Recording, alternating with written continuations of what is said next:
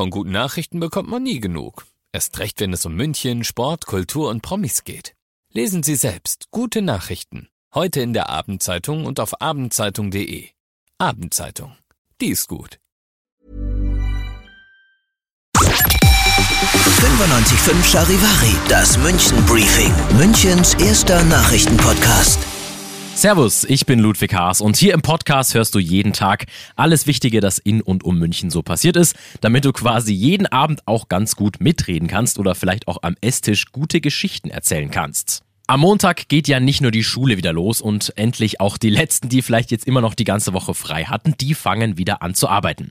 Dein Arbeitsweg, der könnte am Montag vielleicht ziemlich schwer werden. Ich habe jetzt meinen Kollegen Charivari Verkehrsreporter Peter Lutz bei mir. Servus Peter. Hallo. Ich glaube, du freust dich wahrscheinlich auch schon so richtig drauf, wie viel Arbeit da am Montag dann auf dich zukommen wird. Mhm. Es ist ja manchmal schon jetzt von einem möglichen Chaos die Rede. Aber jetzt kommen wir mal zum Wichtigen. Warum genau könnte es denn da am Montag eigentlich länger dauern? Weil auf München am Montag in der Früh 1000 Traktoren zurollen. Natürlich, ganz Ja, normal. ganz normal. Und das zusätzlich zum Wiedereinsetzen im Berufsverkehr. Muss Ja. man sehen. Das passiert ja jetzt nicht jeden Tag, dass da plötzlich so viele Traktoren durch die Ja, Stadt fahren. Gott sei Dank. Gott sei Dank. Sag mal, warum machen die das denn? Also, was ist der Grund für die ganze Traktorenaktion? Na, in diesen Traktoren sitzen Landwirtinnen und Landwirte und die sind, sagen wir mal, mittelmäßig zufrieden mit der Agrarpolitik unserer Bundesregierung. Und deswegen, ja, haben sie sich zum Protest versammelt. In ganz Deutschland finden ähnliche Aktionen statt, auch hier in München und auch hier eine Sternfahrt mit 1000 Traktoren auf das Münchner Stadtzentrum zu. Und vielleicht versuchen wir es trotzdem ganz kurz. Es ist natürlich noch nicht ganz klar, was da auf uns zukommt am Montag. Aber kannst du vielleicht von deiner persönlichen Erfahrung her irgendwie einschätzen, welche Strecken in und um München ich denn dann da eher vielleicht meiden sollte am Montag? Ja, also ges gesichert würde ich sagen, ähm, die Bundesstraßen, also B13 vom Norden kommend, dann die B304 aus dem Osten und die B471 im Westen. Ich weiß jetzt nicht genau, ob die auch auf Autobahnen fahren, aber stell dich mal darauf ein, an Autobahnenden, A9, A8, beide Enden, A94 und so weiter. Und auch auf der 99 wird's eng und der mittlere Ring, da würde ich dir empfehlen, lass es. Das heißt, du solltest auf jeden Fall am Wochenende dir schon mal genau überlegen, wie könnte ich da vielleicht hinkommen, wo kann ich Zeit sparen und fahr bitte rechtzeitig los, damit du dann auch keinen schlechten Eindruck machst und am ersten Arbeitstag vielleicht dann wieder gleich mal ordentlich zu spät kommst. Und wie dann das Ganze am Montagmorgen auf den Straßen tatsächlich aussieht, das hörst du dann natürlich bei uns live im Charivari Verkehrssupport und zwar mit dir, lieber Peter. Danke an Charivari Verkehrsreporter Peter Lutz. Na klar. Wir bleiben mal ein bisschen beim Thema Verkehr. Und zwar geht's um die U-Bahn-Linie U5. Die soll ja nach Westen von Leim weiter bis nach Pasing verlängert werden. Im April 2022, also so vor ziemlich genau zwei Jahren, haben deshalb Bauarbeiten begonnen. Das Ganze findet in zwei Abschnitten statt.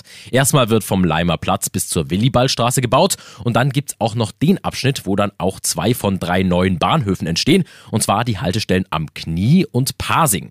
Und warum ich dir das Ganze jetzt erzähle. Bei Abschnitt 2 haben die Bauarbeiten jetzt begonnen und da muss auch oberirdisch Platz geschaffen werden, zum Beispiel für Schächte oder so.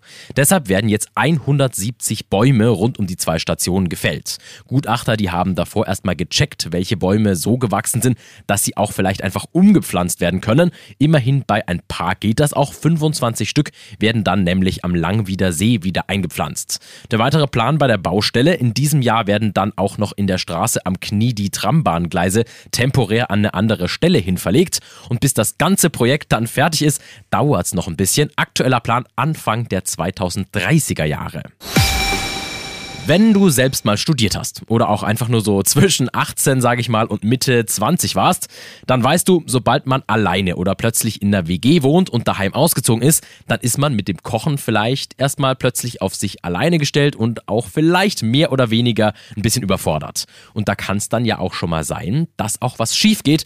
In diesem Fall ist in der Max-Vorstadt sogar sehr viel schief gegangen. Ich habe jetzt Charivari-Reporterin Muriel Pelz hier. Servus Muriel. Hallo Ludwig. Was genau ist denn da in der Max-Vorstadt passiert?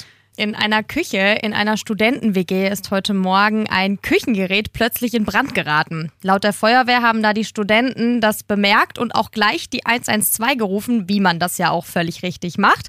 Die Studenten haben sich dann auch in Sicherheit gebracht und der Feuerwehr als sie dann ankam, gesagt, dass sie das Feuer schon selber gelöscht haben. Problem, es hat so heftig geraucht, dass der Rauch durchs ganze Haus und auch in andere Wohnungen übergegangen ist. Die Polizei hat das dann mit einem speziellen Lüfter alles beseitigen können. Der Schaden ist allerdings sehr hoch, nämlich im hohen fünfstelligen Bereich. Dann gibt's nur zu hoffen, dass da die WG-Gemeinschaft immer noch miteinander zufrieden ist und keiner auf den anderen böse ist. Vielen Dank, Charivari-Reporterin Muriel Pelzer. Gerne. Und zum Schluss geht's hier im Podcast noch ums Thema Fasching. Da wurde heute vor dem Rathaus nämlich traditionell das diesjährige Prinzenpaar intronisiert. Frederik I und Katharina die Erste heißen die beiden. Und dementsprechend ist da am Marienplatz heute auch ordentlich Konfetti geflogen. Ein Kinderprinzenpaar, das gibt's auch noch. Und zwar aus einem Grund, den finde ich Bürgermeisterin Verena Dietl sehr passend zusammengefasst hat. Zitat, der Fasching darf einfach nicht aussterben.